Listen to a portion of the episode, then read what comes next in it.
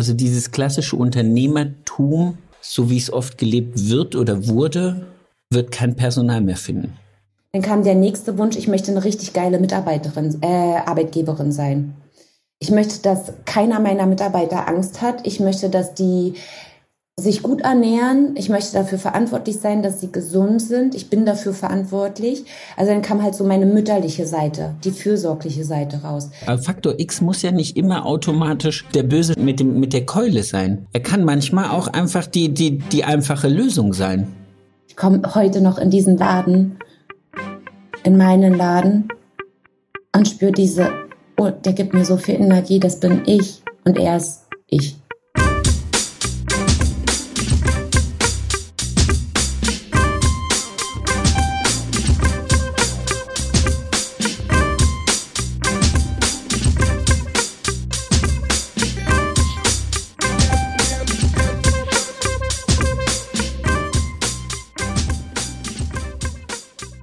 Erfolgsgeschichten mit Kamm und Schere.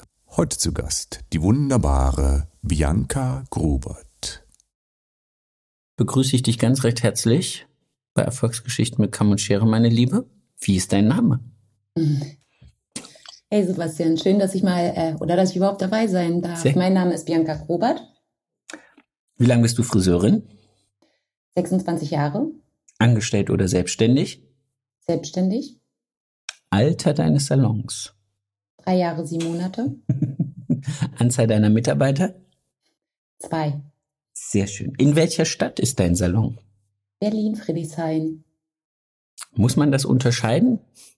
Äh, Berlin hat äh, wie jede, wie jeder andere, ähm, jedes andere Bundesland verschiedene Bezirke und Stadtteile, ähm, die mithin ein anderes Know-how und ein anderes Feeling bringen. Okay. Unterscheiden nicht, nein, nicht zwangsläufig. Das zählt zu Berlin. Aber ich sag's gern dazu. es zählt zu was? Es zählt zu Berlin. Richtig. Wunderbar. Salon ist in Berlin. Ich weiß gar nicht, wie viele Berliner ich schon hatte, aber es sind schon ein paar. Ihr seid da oben so ein, so ein kleines Nest an guten Leuten. Ein großes Nest. Mhm. Cool. Wahrscheinlich. Also einen, eine habe ich gehört, den anderen kenne ich auch. Den Dennis Machts. Und dann hatte ich, äh, Name ist mir jetzt entfallen, die du aus Berlin äh, gesprochen hast. Hm. Das war die Claire.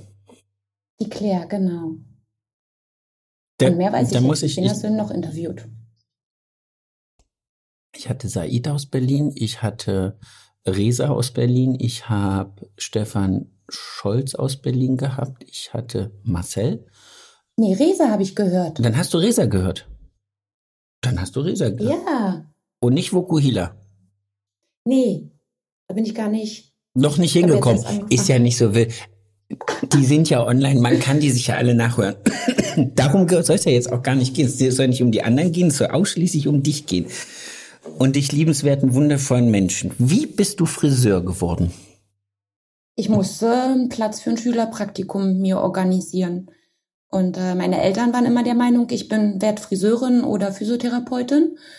Und weil ich damals überhaupt gar keinen Plan hatte und mein Bruder damals eine Freundin mal wieder als Sassoon hatte, äh, habe ich mich da einfach mal beworben, ohne Plan, ohne ich möchte das jetzt werden.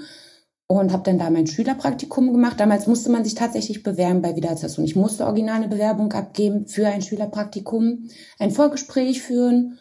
Und dann habe ich das Schülerpraktikum bekommen. So bin ich da hingekommen Wo, und hängen geblieben bei Wieder Sassoon. wusstest du, auf was du dich einlässt, als du gesagt hast, ich gehe zu Sassoon über die Freundin von deinem... Sch Nee, Nein, nein, absolut nicht. erzähl. Wieder Sassoon kannte man als Produktmarke damals. Also zu dem Zeitpunkt, wo ich angefangen habe, gab es halt noch Wieder Sassoon Produkte. Die wurden dann kurz darauf, ein, zwei Jahre nicht mal mehr darauf, äh, dann vom Markt genommen. Und dann habt ja Sassoon mit Weller gearbeitet. Genau. Nee, aber wusste ich nicht. Kein Plan. Mm -mm. Das heißt, du bist da reingelaufen in, rein. in, in diese High-Class-Tempel des ähm, Schneideevangeliums, ohne zu wissen, was dich erwartet. Wie war das? Das noch als 14-jährige, 14-jähriges Ossi-Mädchen, berlinerisch hoch 10, äh, ich glaube, cool sah ich, sah ich schon irgendwie aus. Ja, und dann habe ich da ein Gespräch geführt. Ich bin einfach durchmarschiert, wie, wie das so ist, wenn man jung ist. Man ist äh, zwischen naiv und auch, ich mache das jetzt halt einfach mal, einfach da durchmarschiert. Hab dann mein Schülerpraktikum gemacht und habe währenddessen natürlich mitbekommen, dass das schon was Besonderes ist. Auch mit den Haarschnitten und ähm, wurde da auch schon gefördert im Schülerpraktikum, weil Montag gab es ja immer damals Teaching mit dem Ralf und da durfte ich dann halt auch schon Freunde schneiden. Ja, und dann ging das Schülerpraktikum zu Ende und dann haben irgendwie, hat das ganze Team damals äh, Geld für mich gesammelt und eine Karte gemacht und haben gefragt, ob ich mir nicht vorstellen könnte, äh, neben der Schule halt einfach äh, samstags immer mal hinzukommen oder auszuhelfen mit Haare waschen und mit allem. Cool. Und das tat ich dann. Und dann, ich weiß gar nicht, ob ich das jetzt sagen darf. Und dann habe ich ja auch äh, noch angefangen, drei Wohnungen von Mitarbeitern zu putzen, um Taschengeld, mein Taschengeld noch zusätzlich aufzubessern und habe in den Ferien dann montags immer das Teaching mitgemacht da Freunde eingeladen, durfte Teaching mitmachen, habe dann im Prinzip schon so mehr oder weniger die firmeninterne Ausbildung begonnen über One-Längen, Haarschnitt, Bob-Haarschnitt. Genau. Bin da reingerutscht. Und das Ganze. Ich habe es auch nie hinterfragt. Geil. Und das Ganze, bevor du überhaupt hm? das erste Layer begonnen hast. Ja. Wie lang, wie, wie, jetzt. Das war ja dann automatisch. Wie, jetzt kurz. Wie lang war die Zeit? Also ich weiß, bei uns hier im, im Südwesten machen die meistens so achte, neunte Klasse ein Schülerpraktikum. Die machen dann nicht nochmal kurz vor dem Abschluss ein Schülerpraktikum. Wie weit vor deinem Schulabschluss lag das? Ich war 14 und mit 16 bin ich ja dann, ich glaube, war früher, früher, wo ich 14 war, im Frühjahr und im Sommer, als ich 16 war, schieß mich tot, Zeit ist ja immer so relativ, ne? Aber das heißt, ähm, du hast das. Bin ich dann in die Ausbildung gegangen mit im September, schieß mich tot, muss ich jetzt rechnen. Ist ja wurscht. Aber das heißt, du hast das Ganze dann schon zwei Jahre mitgemacht. Mhm. Krass. Ja. Cool. Also. Kann gar nicht so viel sagen. Ich habe es halt einfach gemacht, ne? Also ich habe es weder mega gehypt, äh, noch ich habe es halt einfach gemacht. Ich habe es halt einfach durchgezogen. Genauso wie ich äh, dann drei Wohnungen geputzt habe. Namen nenne ich jetzt keine, weil die kennt man in der Branche. Das ist ja wurscht. Ähm, aber, aber du hattest auch keinen Vergleich zu anderen Salons. Nie. Nein. Ich bin auch super gebrainwashed. Ich bin, ich gib's echt zu bis heute. Ich bin super wieder als so ein gebrainwashed und das war hardcore für mich. Ich musste ungelogen oh, lass mich jetzt lügen, vor fünf Jahren, mein Sohn ist jetzt vier, also vor sechs Jahren habe ich das erste Mal eine Rundbürste in der Hand gehabt, weil ich mit der Rundbürste füllen musste und ich hatte keine Ahnung, wie man das macht. Ich musste vor sechs Jahren mit der Friseurmaschine schneiden. Ey, kein Plan. Ich musste da Männer schneiden, Razzi hoch, da, die wollten das so. Ich konnte tun, was ich wollte in dem Stadtteil, wo ich damals äh, mich niedergelassen habe, bewusst, äh, um mehr für meine Tochter da sein zu können habe das dann halt irgendwie alles, ja, auch gehasst. Äh, heute bin ich sehr dankbar dafür. Ich bin wirklich heute für den Laden, für den ich damals gearbeitet habe, eine kurze Zeit, unglaublich dankbar. Nicht für die Dauerwelle, die sie mir aufgezwungen hat. Da bin ich nicht dankbar. Aber die Kunden auch nicht dankbar für, glaube ich. warte, warte, das muss ich jetzt fragen, weil das ist ja wirklich was, weil mein Rumpel möchte ja auch Friseurin werden und die würde auch am liebsten bei Sassoon in Berlin lernen. Und ich habe eine einzige Frage. Prüfungsrelevante Sachen wie Dauerwelle? Können die euch doch also absolut. Absolut. Die also also Ralf oder meine Ausbildung man darf das ja nicht nur nicht verwechseln. Die ist ja nun wenn man jetzt zwei Jahre abzieht 24 Jahre her. Ja. und Strukturen verändern sich. Innere Strukturen Ausbildungsstrukturen Team verändert sich und mit dem Neuzugang und mit dem Abgang eines Teammitgliedes verändert sich die Struktur und die Energie eines Teams. Aber damals, ähm, ich habe ja so eine Lehrmappe noch und ich liebe sie, ich habe sie immer noch. Du hast von Anfang an, du hast reingeprügelt bekommen, Dauerwelle, Papillotten legen, stehen, liegen, Wasserwelle. Oh mein Gott, ich, ja, das war, das hat, das hat Ralf total toll gemacht. Und er hat einen geprügelt und so sehr wie man gehasst hat, so sehr wie man geweint hat, auch wenn man es nicht hinbekommen hat oder weil man nicht gut genug oder weil man selber das Empfinden hatte, nicht gut genug zu sein. Also ich hatte vor einigen Jahren ein Gespräch mit Ralf, was mir dann gesagt hat, okay, gut, ähm, Warum das alles? Weil ich halt einfach so gut war und weil man dann von einem, der verdammt gut ist, immer noch mehr rausprügeln möchte. Ähm, aber das haben wir alles wirklich hervorragend in ich habe immer also ich kann mich da nicht beklagen. Ich habe immer gedacht, dass so Sachen irgendwie so am Rande dann abgefespert werden nach dem Motto so such dir ein Modell, wo du ein paar Wickler drauf drehen kannst, guck, dass du das in der Zeit hinkriegst, wie es prüfungsrelevant ist. Ich wäre jetzt davon ausgegangen, dass das nix ist, was wirklich äh, in einem Sassoon Akademie Salon gelehrt wird, weil ich jetzt davon ausgegangen bin, das macht da keiner, also kann es auch keiner. Also kann es keiner im Sinne von ja. Doch, für deine, gerade für die prüfungsrelevanten Sachen, zumindestens bei mir in meinem Salon unter Ralfs Führung und ich weiß gar nicht, wen hatte ich denn als Tinterpörmer? Ich glaube, Mandy kam als Tinterpörmer, weil Farbe war ja dann auch. Mandy habe ich noch in der Lehre erlebt. Ich weiß es gar nicht mehr. Ähm, nee, da haben sie sehr, sehr drauf geachtet. Cool. Aber wie gesagt, die Musik, oder nicht wie gesagt, sondern was ich generell im Leben festgestellt habe, die Musik macht nicht ein, eine Institution als solches, sondern immer die Menschen, die in dieser Institution arbeiten. Ähm, ich habe das jetzt, jetzt ganz simples Beispiel. Meine Tochter wollte ich unbedingt äh, Waldorf-Kita geben und kannte aus Hamburg eine unglaublich, ungleich, also richtig tolle Waldorf-Kita mit so viel Liebe, mit so viel Empathie, mit so viel Wärme. Und dann bin ich ja zwangsläufig nach Berlin zurückgezogen, habe sie tatsächlich hier im Südostteil äh, reinbekommen in eine Waldorf-Kita und habe mich immer gefragt, warum meine Tochter weint, wenn sie, wenn wir da halt zu Besuch waren oder man musste relativ viel vorbereiten und okay. dann kam der erste Elternabend und ich saß dann da, meine Tochter hat noch keinen einzigen Kita-Tag da gehabt und sie hatte ab dem Zeitpunkt auch keinen einzigen Kita-Tag dort. Ich habe sie sofort rausgenommen. Ich habe Gott sei Dank den Sprung in eine Klangschalen-Kita reinbekommen ähm, mit Sauna und mit allem. Also die Musik macht immer ein Erzieher oder die Hauptbezugsperson, aber nicht die Institution. Du kannst auf eine staatliche Kita oder staatliche Schule dein Kind geben und es kann unglaublich toll mit der richtigen Bezugsperson gefördert und gebildet und äh, in Liebe großgezogen werden. Genauso ist es in der Ausbildung oder generell im Leben. Stimmt. Ich habe das bei Amelie in der Schule festgestellt. Ich habe immer gesagt, ich glaube, es ist nicht das Fach, es ist die Person, die es verkörpert ob sie daran Spaß hat oder nicht. Richtig. Sehr cool. Ja, absolut. Wie ging es dann weiter? Also du hast dann mit 16 deine Ausbildung angefangen, hast die drei Jahre komplett da durchgezogen. Mhm. Ja. Highlights? Mit allen Höhen, allen Highlights,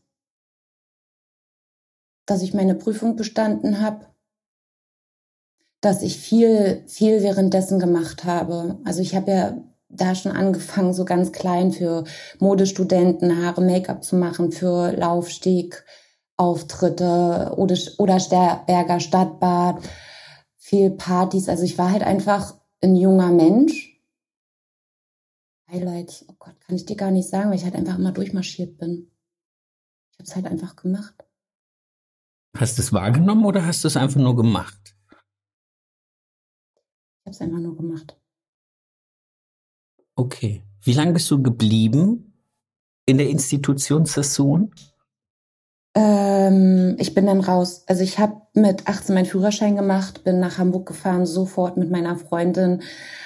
Hamburg, da war noch nichts am Hafen zugebaut. Alten äh, Fiat Cinquecento. Nee, ja, mit Schock noch, weißt du, ein Auto mit Schock. Hm. Und da dann bis nach Hamburg gefahren äh, todkrank nach Hause gekommen, Party durchgemacht und ich wusste ab dem Zeitpunkt so, ich ziehe nach Hamburg und ich muss auch von Sassoon weg. Okay. Weil ähm, ich weiß gar nicht, ob ich so weit ausholen Bitte. darf in der Ausbildung.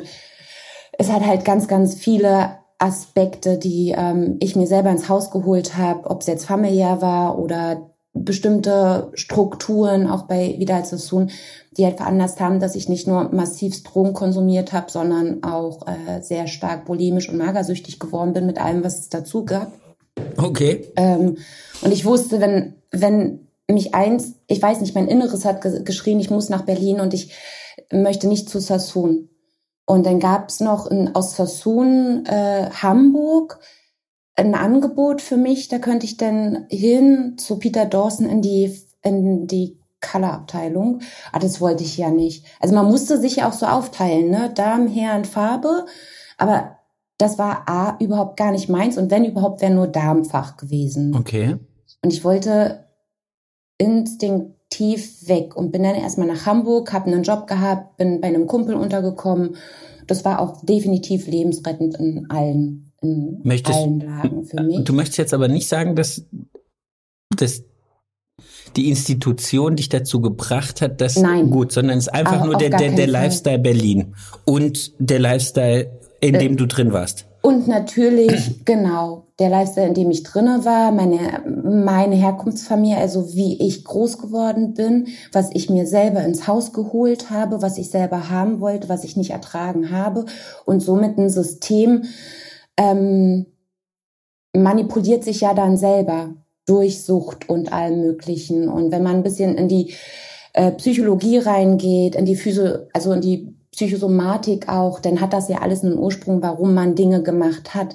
Und das natürlich Worte wie, na, dein Hintern ist aber auch schon ganz schön breit geworden, ähm, die helfen einem dann natürlich nicht. Oder pommersche Beine in Pariser Schüchen durfte ich mir auch immer anhören. Das hilft dann halt nicht, ne? Gerade wenn du in einem, in einem Business ähm, bist, wo du High-End liefern musst, wo du High-End aussehen musst. Ja, wo es ja wahrscheinlich auch ähm, mehr oder minder Seminare, Bühnen für Arbeit und sonstig irgendwas gibt, wo du ja nochmal zusätzlich auf was draufgestellt wirst. Die Seminare habe ich sozusagen auch eigentlich so gut wie alle in meiner Ausbildung organisiert. Also Seminare, die es bei Vidal Sassoon in dieser Zeit gab, äh, ab meinem zweiten Lehrjahr habe ich organisiert. Also wirklich Model-Rekruten, ähm, sie betreuen, einkaufen, organisieren. Auch während des Seminars, also die ganze Vorbereitung währenddessen und die Nachbereitung, das habe ich dann auch noch gemacht. Habe ich aber auch super gerne gemacht. Also, dass du das nicht super gerne machst, kann ich, also hätte ich jetzt nicht geglaubt, weil so wie du es eben schon gesagt hast, hast du ja die ganze Zeit schon angefangen, Dinge dazu zu machen und drumherum zu machen. Wir waren schon eben bis nach Hamburg gekommen. Du bist in Hamburg geblieben? Ich bin elf Jahre in Hamburg geblieben, richtig. Was gab's da für Stationen?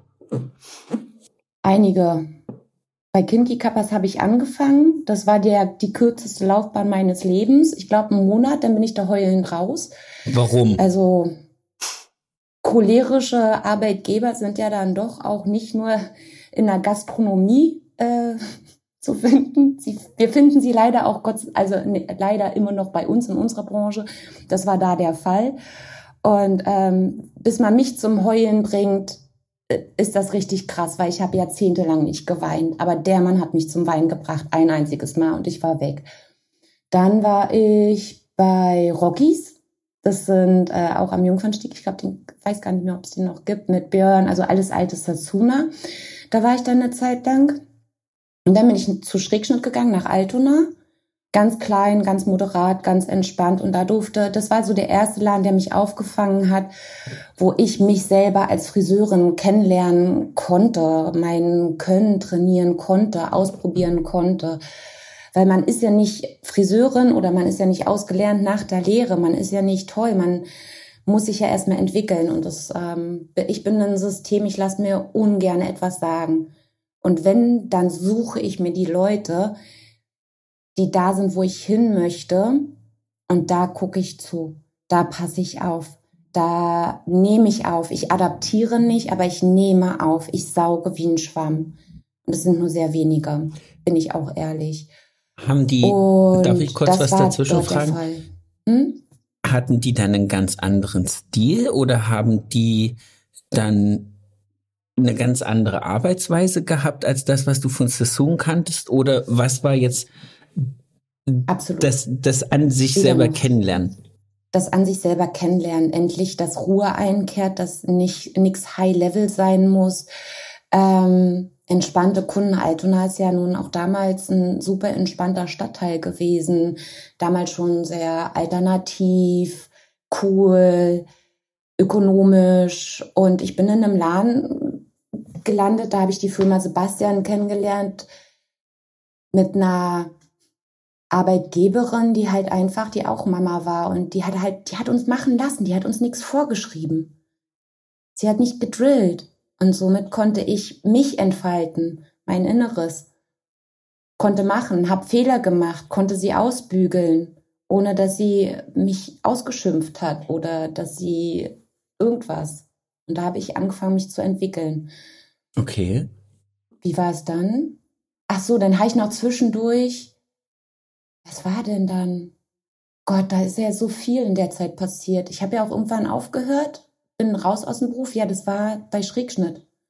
Dann bin ich irgendwann raus nach einigen Jahren und habe dann zwei Jahre eine Plattenfirma gemacht, Metal Hardcore meine Musik, bin da halt auch reingeschlittert und hatte da Bock drauf. Bandsbetreuung, Medienlandschaft, Betreuung, Reviews, Interviews weiterleiten, habe das halt ein Jahr straight gemacht, habe dafür kein Geld bekommen, bin aber meinem Beruf immer treu geblieben. Trotzdem habe ja immer mein Geld damit verdienen können. Mit dem Haare schneiden. Also ich habe es auch teil, ich habe es tatsächlich, ich beginne es jetzt erst an für mich als Leidenschaft zu sehen und nicht nur, ich verdiene mein Geld damit und bin da irgendwie anscheinend, ich weiß, dass ich verdammt gut bin. Dieses Feedback habe ich mein Leben lang immer bekommen, habe es aber immer von mir weg. Also ich habe ja einen Teil von mir, den größten Teil von mir ja einfach ähm, nie angenommen, nie wahrgenommen, immer weggedrückt und egal wer was zu mir gesagt hat, die habe ich dann halt einfach auch von mir weggejagt. Also gerade wenn es was Positives war. Okay. Das begann ja jetzt erst vor einigen Jahren meine eigene Transformation. Das Annehmen, das Wahrnehmen, das Spüren, das Geben, das Empfangen. Also die spirituelle Art und ähm, das, was ich mache, zu vereinen. Aber ansonsten war für mich, bin ich ehrlich, vielleicht schockiert es den einen oder anderen Zuhörer, war für mich Haare schneiden halt einfach nur Geld verdienen. Punkt. Ich war auf keiner Convention, ich war auf keiner Messe, ich war auf keiner, ich fand, ich finde find heute noch, alles so viel spektakulärer oft. Als, bin ich auch ehrlich, ich will nicht wissen, wer mich jetzt hatet, aber ich finde spektakulärer das Leben als solches. Und nicht mir den x-ten, hundertsten, millionsten Haarschnitt anzugucken oder die x-te, hundertste, millionste Balayage. Und das, was ich brauche, um zu wachsen, um weiterzukommen, das kommt immer zu mir. Wie das Interview, das letzte Interview, was du geführt hast. Ich weiß gar nicht, wie der, wie der mehr heißt. Der hat mich ja super geflasht. So, dass ähm, Dinge, die ich für mich benötige, um Ach, Du meinst Pierre, Entschuldigung, jetzt habe ich gerade selber kurz ja, in, meine, in, in, in, meine, in meinem Archiv reindenken müssen. Stimmt, Pierre ist eine sensationelle, also fand ich großartig. Wow, hat mich geflasht und dann bin ich äh, auf Langhaarmädchen gestoßen. Ich so, ja stimmt, die gibt's ja bei DM, stimmt. Da habe ich mir das Interview die Woche erst angehört und dachte, wow, wie inspirierend. So, Wahnsinn. Ganz toll, aber ich kann da nicht mithalten, weil ich halt.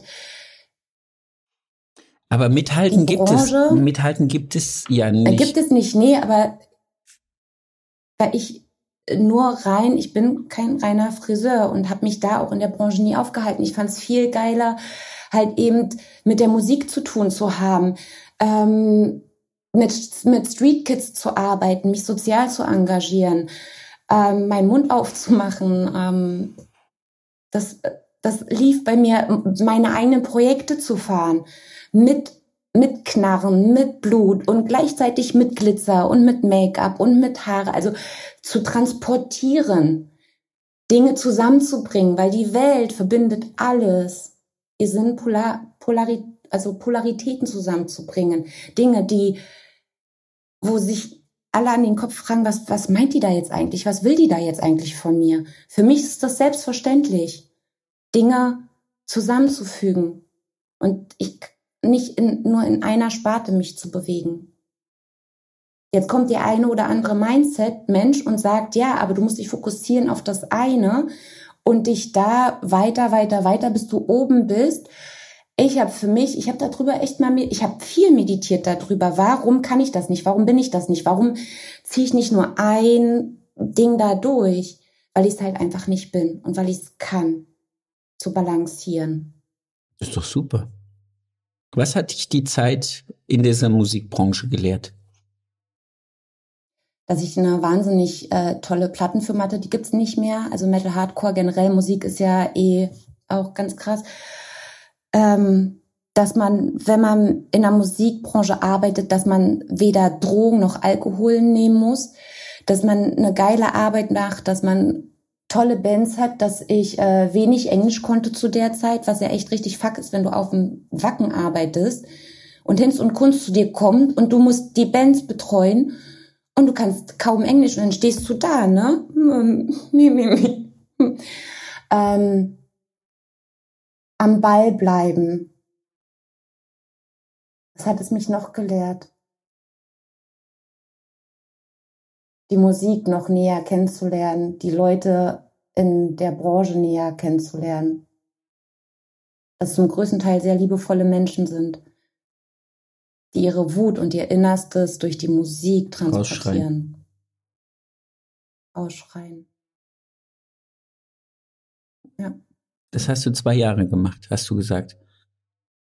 Insgesamt ein Jahr komplett, full.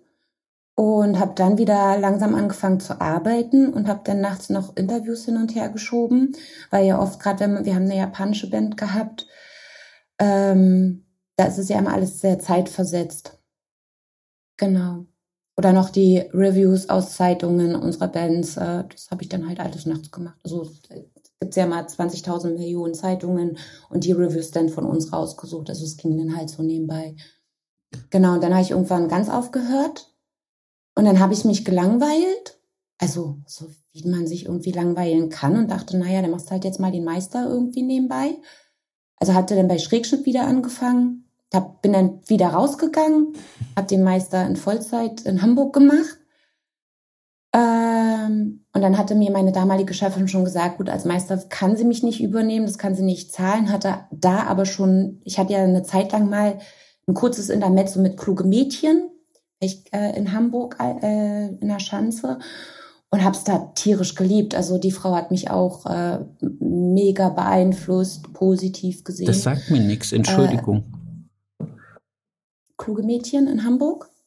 Sagt mir gar nichts. Wer, wer sind die? Gut. Äh, arbeiten auch mit Aveda unter ah, okay. anderem. Also, nee, ich, ich war jetzt ganz kurz da, ich war jetzt ganz kurz dabei zu sagen, das ist vielleicht außerhalb der Friseurwelt gewesen. Deswegen habe ich jetzt gar nicht drauf. Ich dachte, so. ich dachte, es ist so ja. irgendwie kein Salon. Keine ja, die haben genauso einen wundervollen Namen wie ich wo man nämlich nicht ablesen kann, was ist das denn da jetzt eigentlich? Super. ähm, genau, ist ja bei mir, glaube ich, auch oft der Fall, dass man gar nicht weiß, äh, was bin ich eigentlich mit meinem Namen. Der ist nicht so klassifiziert. äh, genau. Und dann bin ich bei Kluge Mädchen eingestiegen. Nach meinem Meister habe dann da gearbeitet, habe meine Tochter bekommen, habe vieles noch so nebenbei gemacht, habe gerne gearbeitet, habe gerne hart gearbeitet. Was heißt bei dir hart meine arbeiten? Tochter bekommen. Bei dir habe ich irgendwie das Gefühl, hart arbeiten sind irgendwie so 20 Stunden Tage.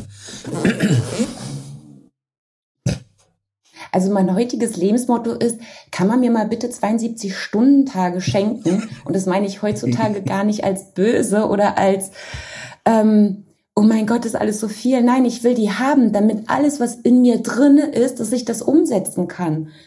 Die Tage mit 24 Stunden, ich kann damit nichts anfangen. Ich kann immer nur Bruchteile umsetzen, weil ich ja wirklich komplett alles zu 100 Prozent alleine mache. Alles, alles, alles, alles, was ihr seht, alles, was ihr lest, alles, was ihr hört. Ich mache das zu 100 Prozent alleine. Und das halt auf mehreren Accounts und mittlerweile ja auch seit April auf anderen Plattformen oder mit einem anderen Statement noch. Wie viele Tage stehst du am so. Stuhl? Zwischen drei und fünf Tage. Okay, aber du nimmst ja schon auch ein bisschen Zeit raus, wo du für das andere Zeit hast. Genau, aber Zeit ist ja relativ, in dem bisschen komme ich ja trotzdem nicht auf. Also ich kann, da, wie soll ich das jetzt sagen? Für das alles, was ich mache und für das alles, was ich will, weil ich lerne ja trotzdem immer noch nebenbei, reicht die Zeit ja immer noch nicht. Also sitze ich vor der Arbeit ab morgens um halb sechs spätestens an meinen Sachen und nach der Arbeit nach an meinen Sachen. Und an den freien Tagen. Ist es, weil du zu viel. Bin Hausfrau und Mutter. koche, putze den Laden, 118 Quadratmeter und hier. Hm. Ist es, weil du dir ich mach's mit Imbrunst. zu viel vornimmst? Nee, alles gut. Ist es, weil du dir zu viel vornimmst oder also bei mir haben die Tage zu wenig Stunden, weil ich zu viel rumdriele. Drehen ist so nicht in, zu Potte kommen. Also ich könnte mehr, ich schaff's aber nicht, weil ich irgendwie es nicht organisiert kriege. Das wäre jetzt eine Frage, die ich Wie meinst du das mit nicht organisiert? Also mein Zeitmanagement stößt sich an mir selber. Meine Wünsche, was ich alles an so einem Tag machen wollte und was auf meiner To-Do-Liste ist und mein, ich kann mich selber motivieren, das alles zu machen, kollidiert halt einfach zu massiv. Deswegen gibt es ganz viele Ruhezeiten am Tag, wo ich einfach nur da sitze und denke, ich sollte jetzt mal machen. Jetzt sollte ich aber wirklich mal machen. Das ist die Frage. Okay, da kann ich, ja, da kann ich dich beruhigen. Ich glaube, es geht so unglaublich, so absolut jedem Menschen. Nur, dass ich äh, einen krassen Antrieb habe und eine krasse Disziplin und an meine und gerne auch über meine Grenzen manchmal arbeite, mir aber dessen, und das ist der Unterschied, wohl bewusst bin. Ich bin mir bewusst und gehe ganz bewusst und in kompletter Verantwortung da rein, mal über meine Grenzen zu arbeiten, weil es wahrscheinlich, höchstwahrscheinlich den Punkt, den du gerade bei dir beschrieben hast, einen Tag zuvor bei mir gab und ich dann eine Aktivität von maximal einem Prozent hatte. Okay. Und das war dann maximal von der Couch zum Kühlschrank und vom Kühlschrank zur Couch. Okay, jetzt habe ich kein schlechtes Momente gibt's Gewissen bei mehr. mir natürlich auch. Nein, so, die kommen selten, extremst selten bei mir vor. Ich bin super getaktet, ich bin super organisiert. Also das läuft alles, kannst mein Team fragen, bei mir läuft alles zack, zack, zack. Ich mache alles, das läuft. Aber du brauchst dich dafür nicht anstrengen, das passiert automatisch. Oder ist das was gewesen, wo du Das passiert alles automatisch. Weil ich- mich, mich, mich bedarf das extrem viel Anstrengung. Nee, passiert automatisch. Cool. Anstrengung beginnt immer da im Kopf, ähm, wenn du dich weigerst, in die Verantwortung zu gehen, dann beginnt die Anstrengung.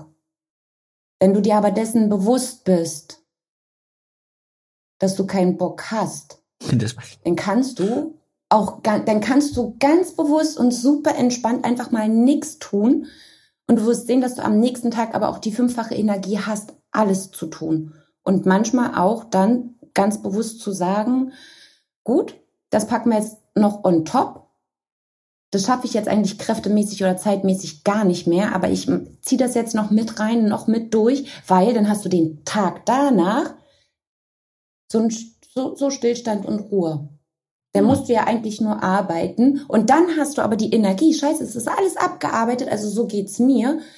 Äh, Themenpunkte ist abgearbeitet. Ich habe mir den Arsch noch zusammengerissen, habe bis äh, nachts um eins dann noch den Text verfasst oder an. Ich arbeite, ich schreibe ja auch noch ganz viel an ganz viele Institutionen und so im Privaten. Ähm, das habe ich durchgezogen so am nächsten Tag. Oh, und dann kriege ich ja Langeweile und Langeweile bedeutet ja immer Kreativität und Visionieren. So, boah, bam, und dann platzt es. Und dann habe ich mir, weil ich habe mir dann wieder Freizeit, unbewusst Zeit freigeschaufelt, wo es dann wieder explodiert in mir. Ah, okay, dann nehmen wir die Aufgaben jetzt noch mit rein. denken, So. denken, denken. Ja, aber das bin ich. Also ich bin vor zwei, drei Jahren ganz bewusst reingegangen. Ich habe mir so überlegt, weil ich ja auch mal immer, ich war ja auch mal so ein klagender Mensch. Oh mein Gott, alles zu viel und, äh, und, und bis ich irgendwann verstanden habe, ich bin das. Und bis ich irgendwann ganz klar festgestellt habe, ich bin nicht der Mensch, der vor dem Fernseher sitzt. Ich gucke schon seit Jahren keinen Fernseher. Ich habe auch das hier alles gar nicht. Ich habe Netflix für meinen Sohn, äh, YouTube, weil da gibt's auch manchmal ganz, also manchmal schalte ich ja auch ab mit Netflix, ganz klar. Ähm, aber ich bin das nicht. Währenddessen ich manchmal einen Film gucke, explodiert's auch schon in meinem Kopf. Und dadurch, dass das ist immer ganz praktisch, weil ich gucke Netflix über mein Handy. Mein Handy ist mein Leben mittlerweile. ähm, dann kommen Ideen, Visionen und dann kann ich immer den Film nach oben schieben und kann dabei recherchieren oder auch Texte schreiben oder Bilder bearbeiten. So, das du brauchst das nur als Hintergrundrauschen. Ja, es sei denn, das ist mir zu anstrengend, dann mache ich es natürlich auch weg. Wenn ich jetzt aber sowas ganz Anstrengendes habe, wo ich wirklich äh, komplett mich die, die Energie drauf reinsetze und selber noch recherchieren muss, dann, dann gucke ich ja dazu keinen Netflix-Film. Ne, das passiert ja nur in den Momenten der Langeweile, sage ich es jetzt mal. Netflix ist ja abschalten, also ein Film gucken ist abschalten, aber abschalten kommt bei mir immer so selten vor. Dann kommen wieder Visionen. Die Vision schreibe ich dann einfach auf oder gucke nebenbei ganz, also es müssen entspannte Sachen sein. Ne? Aber wenn es ans Arbeiten und an die Umsetzung geht, ja, dann gucke ich dazu keinen Film. Ja, das klar. ist klar. Aber es war jetzt gerade so äh, dieser Moment wie bei der Meditation, dass der Geist einfach anfängt, ganz wüst Dinge rauszuspucken, ohne dass man eigentlich drauf achten sollte. Dass, dass man sowas wie so einen Film gucken oder laufen gehen einfach dafür benutzt, ähm, das Gehirn in Leerlauf zu schalten, um dann einfach zu sagen, so und jetzt? Jetzt kommen auf einmal diese ganzen Gedankenexplosionen und Blitze und Ping und da eine Idee und da eine Idee. Das meinte ich mit Hintergrundrauschen, damit dein Gehirn einfach in so einen Leerlauf kommt, um dann so. wieder kreativ zu werden. Das meinte ich mit. So habe ich das gemeint. Entschuldigung. Ich habe, ich. Ah, das verstehe ich. Ja, genau so sieht es aus. Lange Rede, kurzer Sinn, ja. ne? Herzlich willkommen in meinem Podcast-Projekt. Lange Rede, kurzer Sinn. Lang gefragt, nichts gesagt. Lass uns, lass uns mal wieder weitergehen. Du bist mit dem Meister dann direkt in die Selbstständigkeit gestartet oder was ist, was, wie hat sich dann weiterentwickelt? Nee. Ich wollte gar nicht mich selbstständig machen mit dem Meister. Ich habe es nur gemacht aus reiner Langeweile und dass ich diese Scheinchen da habe für Fall X, der irgendwie kommen könnte. Und dann kam, gab es halt so die Zeit beim Meister, äh, ich habe meinen Arbeitsplatz nicht safe. Ähm, ich weiß auch nicht, ob mich jemand anstellt als, als Meister und ähm, allem. Und da hatte ich dann mal so ein bisschen, naja gut, dann muss ich mich halt dann selbstständig machen, notfalls habe ja dann den Schein da, ne? Wofür für was anderes machst du diesen Schein nicht? So, für nichts anderes. Ist für mich eigentlich nur Geld. Geld ausgeben. Ach so, okay, ich dachte Geld verdienen. Zeigt mir aber keine fachliche, keine fachliche Kompetenz auf. Ich habe ja da so meine ganz eigene Meinung zu. Ja, und ähm, dann hat sich aber kluge Mädchen an mich gewandt und hat dann gefragt, ob ich Bock habe, äh, nach meinem Meister bei ihnen zu arbeiten. Ich so, oh, klar, auf alle Fälle, total gerne. Dann habe ich da halt weitergearbeitet, war für mich halt immer das Einfachste, ne? Keine Verantwortung. Ja, Wieso ich mich selbstständig gemacht habe, könnte jetzt die nächste Frage laut, lauten. Die kommt mir gerade den Kopf, ist einfach nur, weil ich äh, kein zweites Kind wollte, dann aber einen Partner hatte, ihm ein Kind ermöglichen wollte und dann festgestellt habe, oh mein Gott, das wird hier aber finanziell nichts mit uns beiden und zwei Kindern. Ich habe ja noch eine große Tochter. Ich so, da müssen wir jetzt irgendwas machen. Einer war nicht gewillt, etwas zu drehen und dann bin ich halt für mich gegangen ins Feld, so ich will mehr für meine Kinder, ich will nicht abhängig sein von den Großeltern, ich will nicht abhängig sein vom Staat, ich möchte mehr für meine Kinder, also muss ich mich jetzt mal selbstständig machen. In einem Konzept, ich wollte eigentlich andere gehen in öffentlichen Dienst. Ach ja, selbst damals habe ich mir überhaupt gar nicht ausgemalt, wo ich heute stehe. Ich wollte einfach nur selbstständig sein. Ich wollte mobile Friseurin sein. Ich wollte mit Aveda arbeiten. Ich wollte in Strausberg. Ich wollte da, wo gut betuchte Leute sind, arbeiten. Ging alles nicht, weil Aveda hätte mit mir nicht gearbeitet. Ich weiß noch, wie ich am Telefon damals gesagt habe, mit meinem Säugling auf dem Arm, da war der ein paar Wochen alt, habe ich gesagt, ich werde mit Aveda arbeiten. Ob so oder so, ist mir egal. Ich werde mit Aveda arbeiten. Einen Tag später bekomme ich einen Anruf ja, hier wird ein Salon, soll verkauft werden, ist ein Aveda-Salon in Berlin-Friedrichshain. Und ich meine noch so, ich will keinen Salon. Ah, ich gucke mir den mal an, vielleicht. Naja, ich habe mir dann die Internetseite abends angeguckt und dann dachte ich, alte Scheiße, oh Gott. Okay, ich guck mir den mal, ich, ich guck mir den, guck mir den einfach mal an. Ich kann mir den einfach mal angucken. Äh, hab dann am nächsten Tag angerufen, hab dann alles dingfest gemacht. Mein Sohn war dann drei Monate alt und dann bin ich mit dem da in der Trage reinmarschiert. und wusste, es ist mein Laden. Ich wollte keinen Laden, aber es war mein Laden und das ist heute noch so. Die Energie ist meine. Geil. Ich komme heute noch in diesen Laden, in meinen Laden und spüre diese, oh, der gibt mir so viel Energie, das bin ich und er ist ich. Ja, ja, und dann habe ich auf einmal einen Laden. Dann habe ich nachts, dann habe ich meine Kinder versorgt, einen Säugling, habe immer vorgekocht, Haushalt gemacht, habe nachts an meinen Businessplan geschrieben und an sämtlichen anderen Dingen geschrieben, weil es ist ja für eine Firma, das war ja schon ein bestehender Friseursalon. Ähm, und bin dann halt dafür gegangen. Mit einem Vater, der, ich muss das sagen, Sag es. für jede Frau da draußen, für alle Frauen da draußen, bitte geht für euch. Und wenn ihr einen Partner habt, der auf der Couch sitzt, Tag ein, Tag aus und Fernsehen guckt und Chips frisst, und du willst mehr, dann gehst du auch dafür. Und dann tust du es nicht trotz diesen ganzen Umständen, du tust es genau wegen diesen Umständen, weil du weißt, was du willst. Und wenn du weißt, was du willst, auch für deine Kinder, dann gehst du dafür. Egal, was ein außenstehender Dritter, ein Partner, Partnerin, es kann auch ein Mann sein. Ne, das, wir wollen das jetzt nicht, aber Fakt ist, es ist hauptsächlich immer männlich, weiblich, weiblich der Part dann gehst du dafür und du lässt dich nicht beeinflussen. Und dann reparierst du auch, obwohl du einen halben Mechaniker zu Hause hast, nachts die Waschmaschine alleine. Weil du weißt, dass da einfach nur was verstopft ist. Und der Mann sitzt weiter auf der Couch und isst Chips. So. Was hat das? habe ich halt diesen Laden gehabt. Jetzt muss ich ganz kurz. Was hat das damit zu tun? Nee, nein, nein, nein, nein, gar nicht, Einfach gar nicht. mit Verantwortung. Das, da, da wollte ich, das wollte ich gar nicht fragen. Ich wollte auch nicht fragen, was das damit zu tun hat. Ich wollte fragen,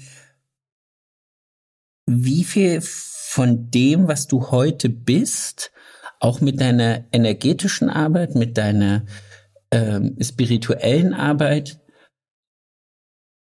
ist durch diese ganzen Schritte gekommen? Also wie viel hat er eigentlich dir geholfen, heute besser zu sein, als er dir geholfen hat, an seinem Leben teilzunehmen? Ähm, er ist nur eine, nur eine Figur von meinem ganzen globalen Leben, die, warum ich da bin, wo ich heute bin und warum ich der sein möchte, den ich da hinten sehe. Ist ähm, das nur ein Step, den auch ich mir ja ausgesucht habe. Ich ähm, habe ihn unglaublich lieb dafür und ich bin unglaublich dankbar für all diese Situationen, egal wie erschütternd sie in meinem Leben sind. Und wenn ich jetzt auf deine Frage direkt antworten soll, dann wäre das meine Antwort. Alles. Er ist nur ein Staubkorn von ganz vielen, die ich mir kreiert habe. Weil ich lernen wollte. Und alles, was man lernen will, passiert erstmal nicht bewusst. Du holst sie nicht bewusst Kladderadatsch ins Haus. Du holst dir bewusst auch nicht jemanden ins Haus, der wie gestern einem ins niegelnagelneue Auto fährt und Fahrerflucht macht. Scheiße. Aber du, ja, das ist das zweite Mal. Ich habe ein fuck neues Auto. Zweimal reingefahren, zweimal Fahrerflucht. So, ich habe mich aufgeregt. Okay, ist gut, ich kann es jetzt nicht ändern. Es ist, wie es ist. Ich liebe mein Auto. So, da kann mir reinfahren, wer er will. Berlin ist scheiße. Dann wird's halt zum, ach, komm, da, nee, das ist halt einfach so. Es hätte mir auch irgendwo anders passieren können. Das ist, ähm, wer weiß, wo, wofür das gut ist, kann ich dir heute noch nicht sagen, kann ich dir später mal sagen. Vielleicht bin ich ja eines Tages bei einem unglaublich sexy aussehenden Lackierer und heirate den dann. Du, ich weiß es ja nicht, wofür es gut Dann haben wir jetzt auf jeden Fall diesen Wunsch rausgeschickt. Sehr geil. Nein, das ist äh, nicht der Wunsch, den ich tatsächlich in Dann mir trage und ähm, streichen wir das ihn. Universum definitiv weiß. Ähm, genau, das war jetzt nur metaphermäßig gemeint, weißt du, weil ich weiß noch nicht, wofür die Situation gut ist, dass mir jetzt ein Zweiter da reinfährt. Ähm, ich habe auch gestern so zu meinem Freund gesagt, also war ja gestern einfach nur mal Mama gewesen äh, und habe einen Strandtag mit Kindern und äh, einem Freund ver ver verbracht. Und das Spannende ist, jedes Mal, wenn ich mit ihm unterwegs bin oder bei ihm bin, beide Male sind mit ihm in seiner, in seiner Energie passiert, dass mir jemand reinfällt. Und ich meine nur so, weißt du, ich bin echt eine krasse Autofahrerin. Ich komme in die, ich komme mit meinem Kombi in die krassesten Mini-Lücken. Ich komme durch die krassesten engen Gassen. Ich ähm, bin auch eine sehr, sehr schnelle Fahrerin. Ich liebe es. Weißt du? Und dann sieht man mein Auto und denkt so, ah, dann hier die Blonde, ne, die Blonde, hm, eine Frau am Steuer, eine Frau am Steuer. Hm. Und dann habe ich, dann habe ich ich musste in einem Moment lachen, da hat ja drauf geschissen. Ich weiß ja, wer ich bin und wie ich fahre. Aber sowas geht einem natürlich dann erstmal durch den Kopf. Und natürlich regt man sich erstmal auf. Ich habe ein bisschen überpoliert. Es gibt Elster Politur, ihr Süßen, falls ihr das nicht wusstet. Elster Politur. Und wenn noch keine Delle drin ist, dann äh, macht man den größten Schaden damit offensiv schon mal weg. dann sieht man es nicht von weitem. Das heißt, das ja. Elsterpolitur ist für die, die blaue Elsterpolitur ist für die emotionale Überarbeitung der Sache. Ja, ja. Aber nur die blaue bitte fürs Auto benutzen. Es gibt da unterschiedliche Farben, nur die blaue. Okay. Ja, ich, wir sagen es nochmal, Elsterpolitur blau für Autos. Falls mal wieder einer rangiert und äh, das Auto mitnehmen sollte, streifen sollte leicht. Ja. Du hast gerade gesagt, Staubkorn von ganz vielen, die du dir ins Leben geholt hast. Wir, da wir uns ja jetzt schon ein bisschen unterhalten haben, also jetzt nicht heute in dem Gespräch, sondern auch in den zwei Gesprächen, die wir davor hatten, was ich so, was ich so interessant an dir finde, also nicht nur, dass du, dass du ein krasses Mindset hast, also zu deiner Arbeit und zu deinem Leben, ich finde es so, so unheimlich spannend, wie sehr Menschen mehr ins Leben geschickt werden, die sich auf, auf so einer spirituellen und Mindset-Arbeitstechnik so unterwegs sind. Und ich denke dann immer, ja, ich beschäftige mich auch mit mir selber, ich beschäftige mich auch mit Meditation und ich beschäftige mich damit für mein Team, ähm, vielleicht der bessere Chef und Leader zu sein. Wie, wie ist es in dein Leben gekommen? War es schon immer da oder gab es so einen Moment, wo du gesagt hast, ich brauche mal ein bisschen mehr von oben, mehr von der Seite und mehr aus dem Himmel, um klarer zu werden? Weil wir hatten es vorhin okay, kurz. Ich, ich muss noch eins dazu sagen, weil wir hatten es ja vorhin kurz, ohne es drauf einzugehen, dass du aus Berlin weggegangen bist, weil du ziemlich zerstört warst. War das auch so ein, so ein so ein Schlüsselpunkt? Vielleicht? Ähm, ganz global gesagt, äh, alles, was ich heute bin und noch sein werde, war ich tatsächlich schon immer. Der Urknall kam mit 36. Da kann ich ja, wenn jemand, wenn du möchtest, nochmal drauf eingehen. Der Urknall kam mit 36. Mit Persönlichkeitsarbeit als solches beschäftige ich mich jetzt seit über neun Jahren. Und ja, da gab es einen Knackpunkt. Ähm, das ist der Fall meiner Tochter wo ich äh, vom Glauben abgefallen bin, wo ich von Gesellschaftsglauben abgefallen bin, den ich eh schon immer in Frage gestellt habe. Unbewusst mein Leben lang habe ich schon immer die Gesellschaft, Klassifizierung in Frage gestellt und tue es auch heute noch. Okay. Und heute noch krasser denn je, nur immer achtsamer und freundlicher. Konventionen, ich stelle sie komplett in Frage. Ähm, jedenfalls kam dann damals dieser Urknall vor neu, über neun Jahren und ich musste oder ich bin dann mit meiner Tochter zwangsläufig nach Berlin zurückgezogen, obwohl ich das nicht wollte, aber es ging halt einfach nicht anders aus verschiedenen Gründen. Und ich weiß noch, dass ich ein Vorstellungsgespräch äh, in Prenzlauer Berg hatte und ich hatte noch Zeit. Ich bin eine Station früher ausgestiegen aus der U-Bahn, habe mich in ein Café gesetzt und da kam dieser krasse Impuls, ich brauche ein Buch, ich brauche ein Buch, ich brauche ein Buch, ich muss verstehen, ich muss mich verstehen, warum fühlt sich das gerade so an? Und warum ist diese Wut da? Und dann bin ich äh, weitergelaufen und aus irgendeinem Grund habe ich zum ersten Mal eine Intuition gefühlt. Und ich wusste, wenn ich da jetzt um die Ecke gehe, ist ein Buchladen. Ich bin um die Ecke gegangen, da war ein Buchladen. Ich bin rein. Ich wusste genau, was ich will. Ich habe der Buchhändlerin damals gesagt, ich suche etwas, was mich, mich selber erklärt. Und sie ist zielstrebig genau zu einem Buch gelaufen und das war von Pema Schüderöhn. Ich weiß gar nicht mehr den Titel, aber ich habe es da hinten stehen. Ich habe dieses Buch gelesen und dachte, okay, okay, Und dann fing es halt erstmal an übers Lesen, über sich selber zu reflektieren. Aber es hat trotzdem noch so viele Jahre bis heute gedauert, ähm, verschiedene andere Mächte zu verstehen, also das mich zu verstehen. Dann kam mit 36 der Urknall. Und das kann ich auch offen sagen. Meine Tochter musste gegen ihren Willen zu jemandem gehen, ähm, der ihr, und das sage ich auch offen, wehtut, psychisch und auch körperlich. Komme, was wolle, ich stehe dahinter. Ähm, mein damalig, der Vater von meinem Sohn hatte sich getrennt und hatte zu dem Zeitpunkt schon eine neue.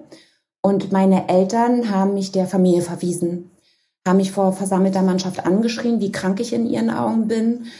Ähm, und das ist innerhalb von vier Wochen alles passiert. Und wenn ich eins wusste, ist, ich, ich kann es euch, ich kann es dir nicht sagen, das ist wie so ein Hammerschlag. Ich wusste schon vieles ganz lange über mich, intuitiv, aber habe es weggeschoben, bin immer weitergegangen, habe immer wieder denselben Scheiß gemacht. Immer wieder Komfortzone nennt man das im Übrigen. Und das war halt der Hammerschlag, ne? Janka, du musst, du bist du musst rauskommen.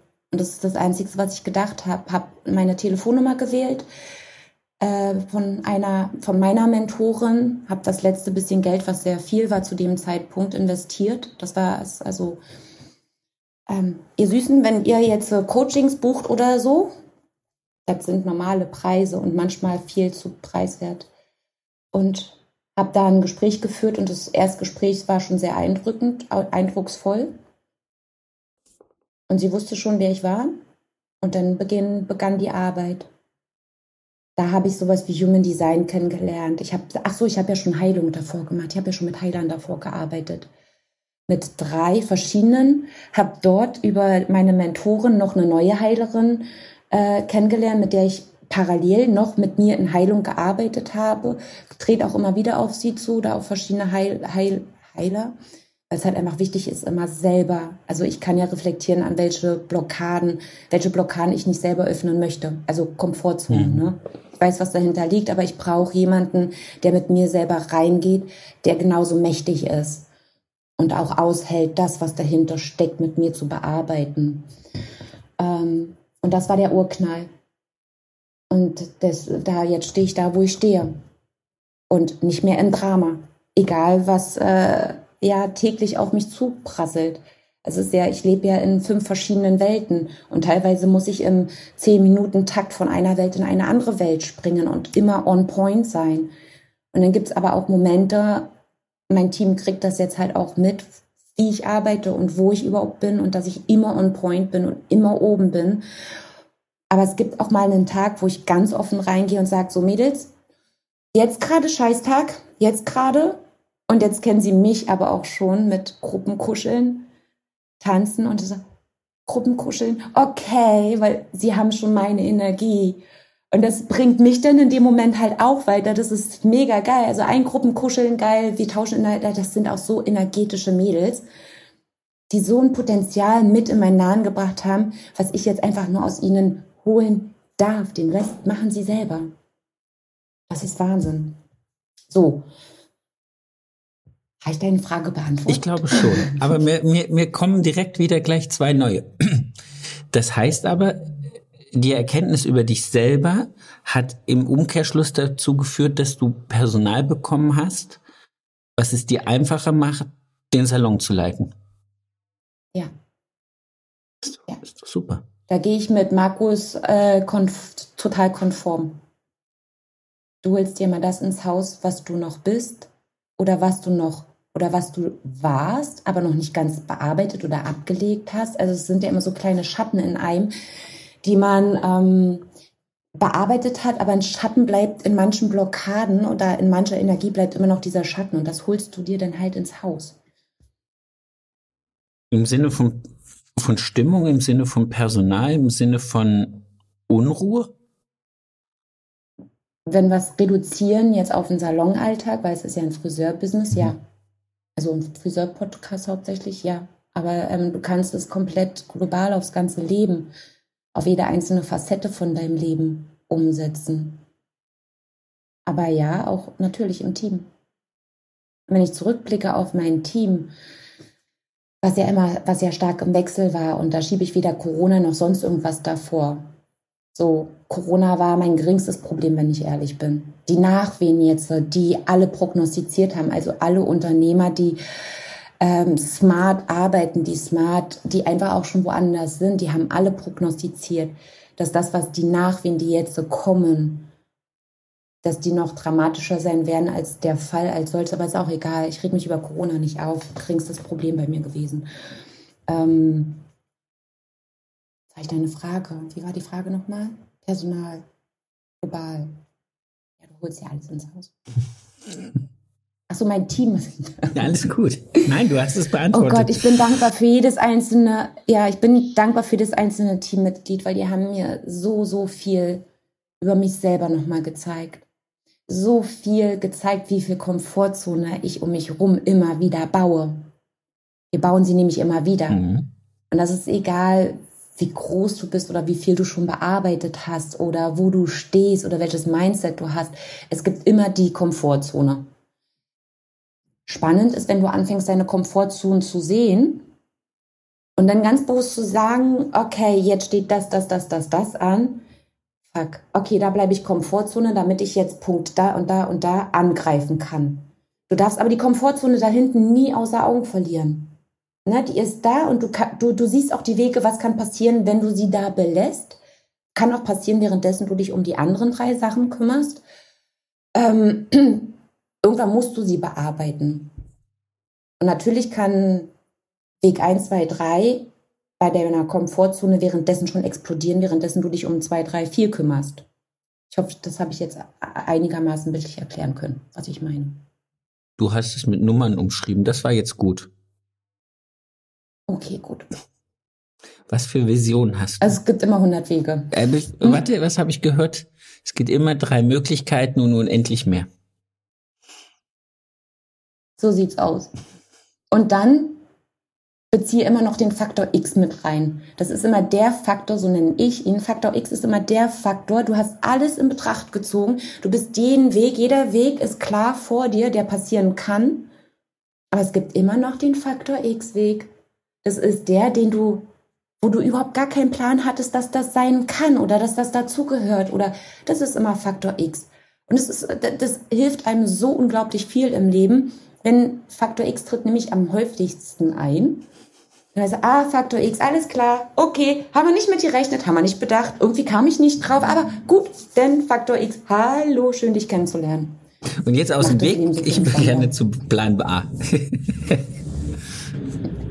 aber er muss ja nicht immer, und das ist, äh, ja, Faktor X muss ja nicht immer automatisch äh, der böse schwarze Mann mit, dem, mit der Keule sein. Er kann manchmal auch einfach die, die, die einfache Lösung sein.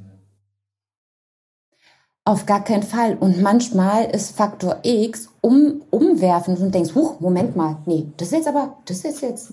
Wie der Lackierer. Okay, nehmen wir. Faktor X nehmen wir, habe ich nicht bedacht, den nehmen wir, der ist toll. Kann genauso sein, ganz klar. Sehr schön. Deswegen, man sollte nicht immer schwarz und weiß denken. Ähm, Schachbrettmuster. Aber das kommt wieder dann äh, dem, dem Gedanken äh, Komfortzone zugute, dass wir gerne in, in, in Schachteln, in einfach und schwierig, in gut und böse und in äh, machbar und nicht machbar denken. Ein ganz einfaches Wort, Klassifizierung. Alles wird klassifiziert.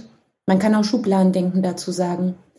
Ist witzig, kommt jetzt auch, ich weiß gar nicht, habe ich einen, ich glaube, auf den Punkt gebracht habe ich darüber gemacht der müsste übernächste Woche kommen. War das darüber? Also ich habe auf alle Fälle ein, Statement-Text für Instagram geschrieben und einen auf den Punkt geschrieben über Schachbrettmuster, Polarität, gut und böse, männlich, weiblich und so weiter. Genau.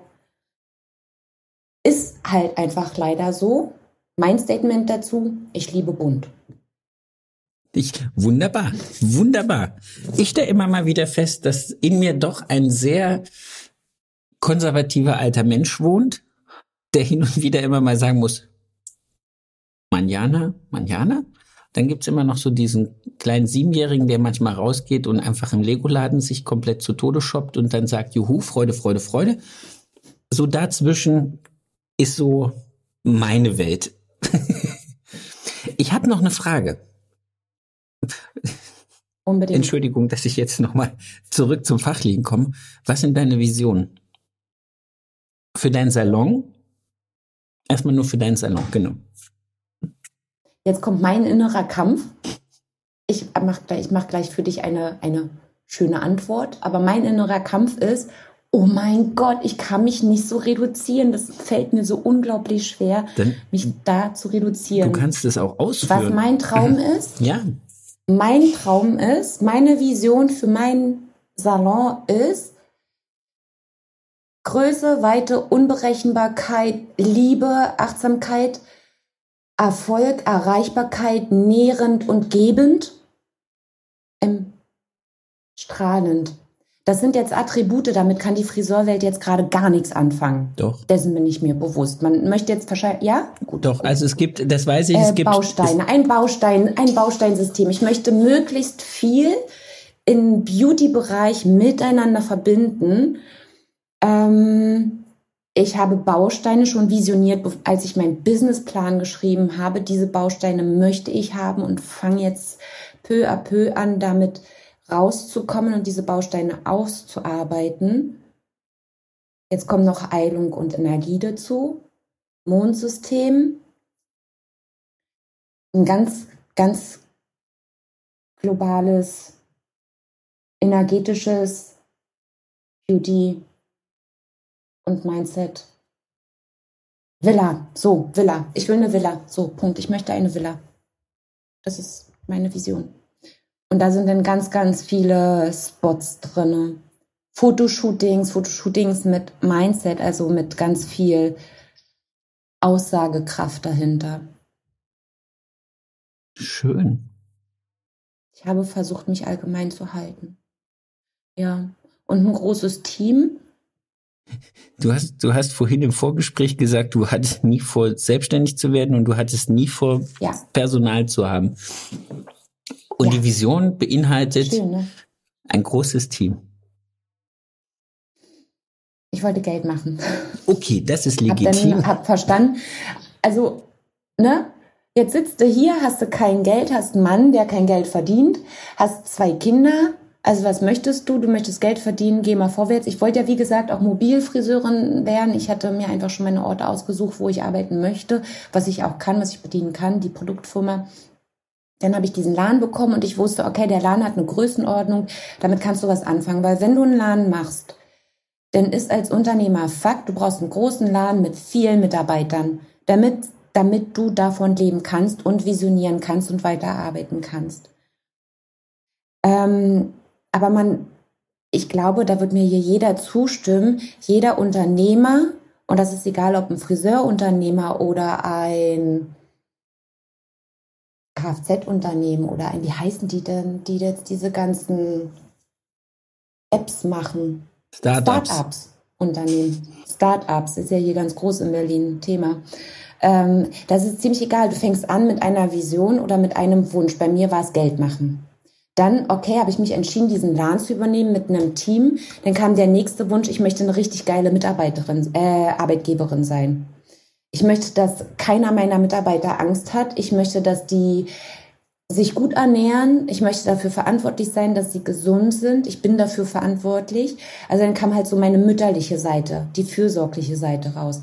Das sind dann meine Visionen, die sind gewachsen. Dafür, dass ich keinen Laden, keine Kinder, keinen Laden, nichts, gar nichts haben wollte, habe ich äh, irgendwie alles mir völlig reingeschmissen in mein Leben. So, so viel dazu. Alles ist relativ, ne? Alles ist universell abhängig. Wer weiß, was ich da in meinem System getragen habe. Äh, heute weiß ich, was ich trage. Und es ist halt ganz stark die Mütterlichkeit, es ist ganz stark die Fürsorglichkeit, dafür stehe ich, das bin ich, das lebe ich, das habe ich schon immer gelebt. Gerechtigkeit, der Fight für Gerechtigkeit, für seine Kinder und mein Team. Ich fighte auch für mein Team. Egal wie erwachsen sie sind. Ich fighte für jeden einzelnen Menschen, der es verdient hat. Aber nur nicht mehr im Fight mit Waffen, Hm. sondern mit Verstand. So, das war dann das nächste. Und dann kam Corona, dann kamen ja einfach private Einschnitte, die massivst waren. Währenddessen habe ich trotzdem meinen Laden umgehalten. Ich hatte jetzt erst eine Kundin vor zwei Wochen, die den ganzen Weg begleitet hat und die jetzt erst erfahren hat, was eigentlich 2020 äh, alles passiert. Und zwar nicht nur Corona. Jeder heult rum wegen Corona.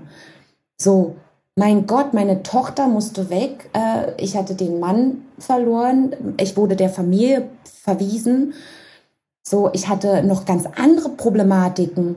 Nicht nur die finanzielle Last, nicht nur was alles auseinandergebrochen ist. Damit einhergehen ja auch noch ganz viele andere Sachen, die man machen muss. Und nebenbei war ich frisch gebackene Jungunternehmerin mit einem Team, mit einem Laden, mit Visionen. Und die hatte, die Kundin hat es mir gesagt, man hat nichts gemerkt, Bianca. Man hat einfach nichts gemerkt. Ich so, ja, Energie. Krass. So. Das ist nicht, weil ich nicht dastehe und sage, das darf man mir nicht anmerken. Man merkt mir schon an der Nasenspitze an. Ich bin so scheiß ehrlich. Du siehst mir an, wenn ich lüge. Ich kann nämlich nicht lügen. Also tue ich es auch einfach gar nicht. So. Und es ist einfach Energie, im Hier und Jetzt zu sein. Im Hier und Jetzt. Und nicht im Drama zu sein, sondern dankbar zu sein. Und das weiß, ich weiß, das ist an vielen, vielen Punkten unglaublich schwer dankbar für Bullshit zu sein. Im Nachhinein ist man immer schlauer. Das ist ein Sprichwort, wo ich mir denke, ja, das, und das ist das, genau das ist Spiritualität. Im Nachhinein ist man immer schlauer. Nur Spiritualität ist Spirit, ist Seele, ist Geist, ist Körper, ist Zusammenbringen. Also heißt Bewusstheit, Klarheit, Verantwortung pur. Und das ist Spiritualität. Und das sind wir alle, Spirit. Ich glaube auch, das habe ich jetzt auch schon ein paar Mal gesagt, ich glaube, dass wir nun für diese neue Welt an Unternehmen und an Mitarbeitern partizipieren können und wirklich diese Vision von Geld verdienen haben können, wenn wir das für uns verstehen. Also dieses klassische Unternehmertum, so wie es oft gelebt wird oder wurde, wird kein Personal mehr finden. Ist meine Meinung. Kein Personal mehr und ich gehe so weit, dass ich auch sage, dass der Friseurberuf als solches eine komplette Transformation machen muss. Es werden immer weniger Kunden werden und auch die Wünsche werden immer andersartiger werden. Irgendwann wird es keine Balayage mehr geben, wo du wirklich zwischen drei und sechs, siebenhundert Euro verdienst. Irgendwann geht es wieder back to the roots. Ähm, irgendwann gibt es nicht mehr die und die Haarschnitte. Es ist ja alles die Welt, die Evolution ist schon immer weitergegangen. Sie ist nie stehen geblieben.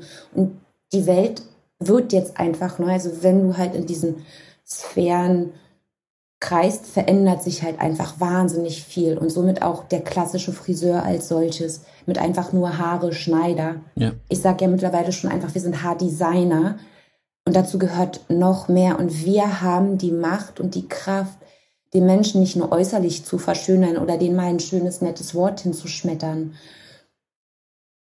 Wir haben die Kraft zu berühren und auch noch mehr zu geben. Auch diese, die, das, alles, was jetzt auf Instagram passiert, diese ganzen Tutorials, die man sich angucken kann. Ja, trotzdem steht jeder zu Hause und übt diese Tutorials und nichts passiert.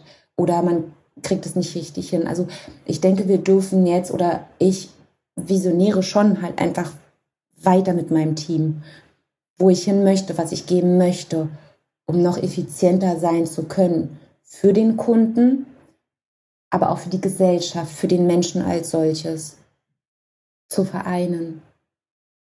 Das bringt mich jetzt zu meiner letzten Frage, weil du das gerade sagst für den Kunden. Ich bin jetzt sehr gespannt auf deine Antwort.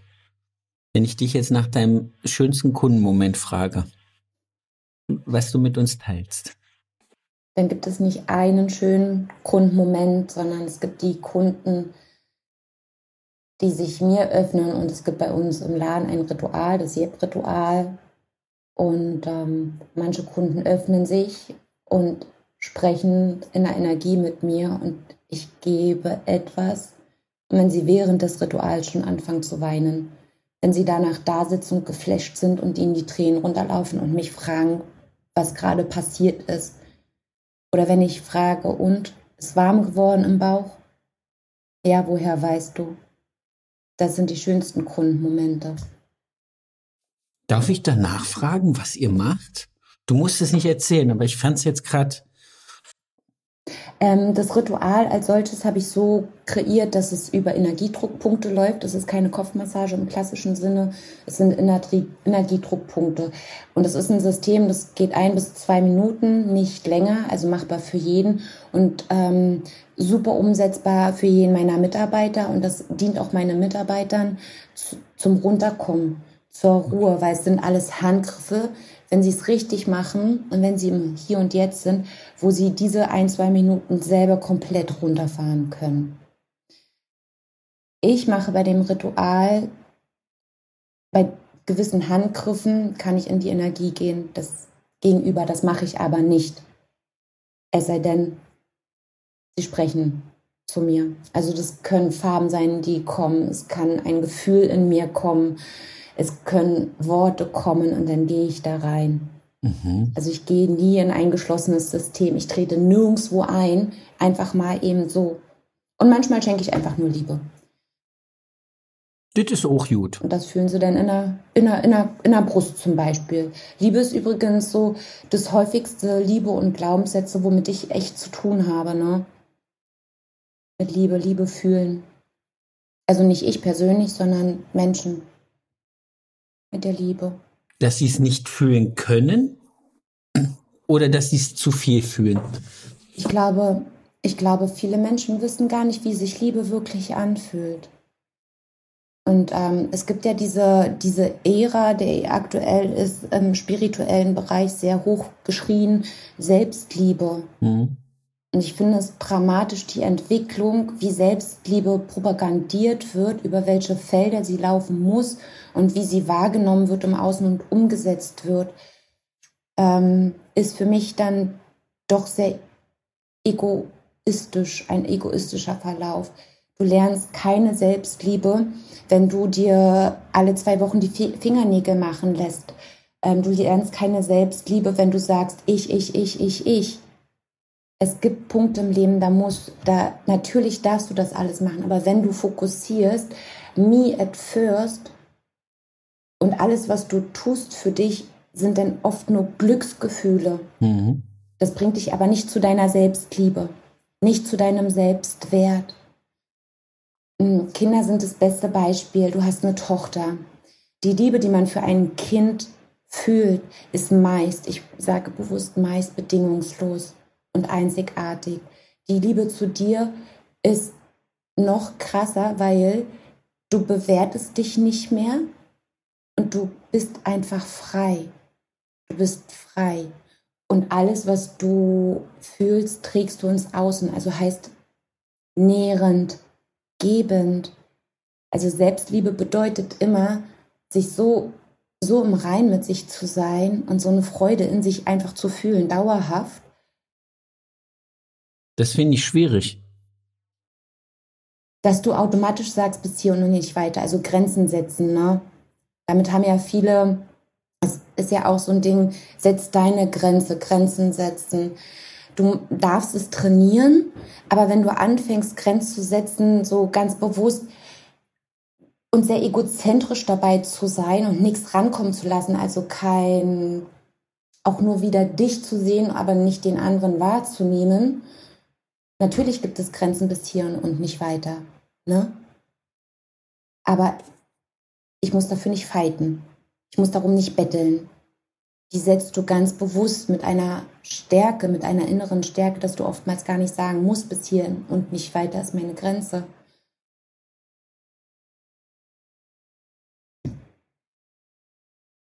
Also Selbstliebe ist selbstverständlich alles für sich zu tun, damit es einem gut geht.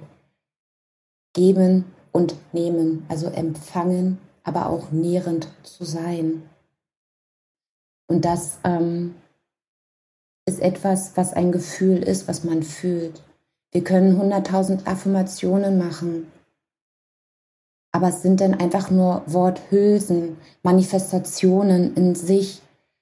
ein Gefühl ist was ganz, ganz anderes. Wenn ich an einer Blockade bei mir arbeite, dann dauert es in meinem System manchmal ein halbes, dreiviertel Jahr, bis ich diese Blockade irgendwann gelöst habe. Dann habe ich sie gelöst, dann ist das in meinem Verständnis. Dann weiß ich über alles Bescheid.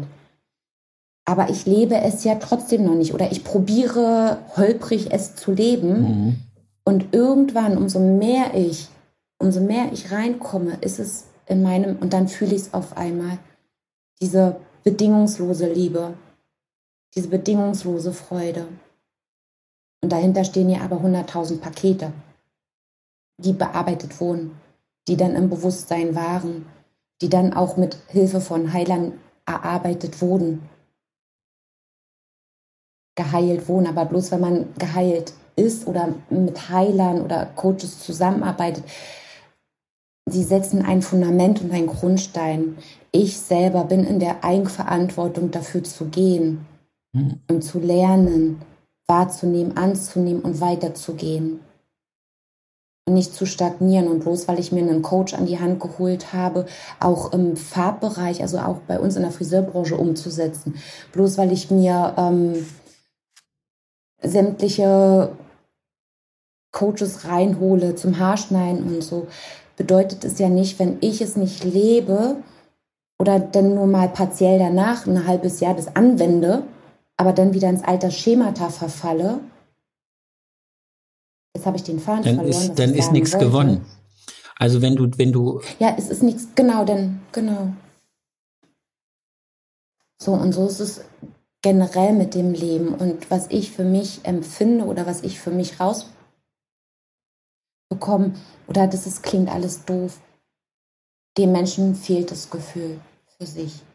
Das, das unterstreiche ich, ich sofort. Emotional, genau. Wir können in gewissem Maße emotional sein und meine Friseurkollegen oder unsere Kollegen wissen das. Wir sind nicht Friseure, weil wir pedantische Egoisten sind, sondern weil wir alle ein Mutter Teresa gehen in uns haben. Weil wir Empathien haben Deswegen, wie sich jeder Einzelne konzeptionell erarbeitet oder was ihm über den Weg in der Laufbahn über den Weg stolpert, warum man dann nochmal so oder so oder so eine Ausrufe hat, das ist nochmal was anderes. Aber die Grundvoraussetzung ist immer, Menschen verschönern, Menschen helfen, Freude bringen, glücklich sein. Das ist die Grundvoraussetzung, warum zumindest wir ältere Generation und die Jüngeren, die jetzt nachkommen, aber es werden ja leider Gottes ja immer weniger, also ist es an uns, aber ist ja auch ein anderes Thema. ähm, ein Mutter Teresa gehen ja. und ein Empathie gehen. Und wie vielen von uns geht es, wenn unsere Kunden eine dramatische äh, Geschichte erzählt, was passiert ist. Wie vielen von uns kommen dann auch mal ein Tränchen in die Augen? Ja, natürlich. Na? Und da ist es wichtig, nicht ins Mitleid zu verfallen. Das war für mich harte Arbeit, weil ich fühle ja die Menschen. Also das habe auch ich erst vor zwei Jahren, drei Jahren mitbekommen. Warum knall ich so durch? Weil ich jedes und alles spüre und fühle. Mein System ist so komplett offen. Also sauge ich immer alles ein. Und manchmal bin ich kaputt gegangen. Ich bin kaputt nach Hause gegangen, weil so schwere Geschichten waren, die mich so mitgenommen haben, weil ich es dann auch gefühlt habe. Und das ist wichtig, nicht ins Mitleid zu verfallen oder ins Drama zu verfallen, sondern wirklich ins Mitgefühl. Auch das habe ich jetzt erst gelernt zu verstehen. Was ist wirkliches Mitgefühl? Was unterscheidet es von Mitleid? Mitleid heißt Mitleiden. In dem, ganz genau. Ganz genau. und mitfühlen ist einen geraden Rücken zu haben und aufzufangen, da zu sein, zuzuhören und allein nur mit seiner Position so viel Energie zu geben. Und das kann jeder von uns. Das ist eine ganz simple Sache. Und damit geben wir jedem einzelnen Menschen ganz viel Energie. Einfach da zu sein oder auch mal die Hand zu halten. Ich muss meine Kunden letztens auch. Ich habe es gefühlt, ich habe es gefühlt, ich habe gefühlt, da ist was gechanged. Und ich guckte sie nur an. Ich habe nur eine Frage gestellt. Da habe ich aber nicht das Ritual gemacht, wohlgemerkt. Ich habe nur diese eine Frage gestellt, weil ich es gefühlt habe. Und es ist alles aus ihr rausgebrochen. Und es ist eine Kundin, die einfach sehr distanziert ist. Ich habe sie unglaublich lieb, aber sie ist sehr distanziert, sie ist sehr straight. Und dass diese Frau bei dieser Frage, die ich gefühlt habe, zu sagen, ich habe sie in den Arm genommen. Und sie hat bitterlich geweint. Und das war für mich so krass. Komm her, Schatz, komm her. So. Und währenddessen sie, ich sie im Arm hielt, habe ich auch einfach fließen lassen. Ich habe sie aufgenommen, ich habe sie sein gelassen, habe aber auch meins fließen lassen.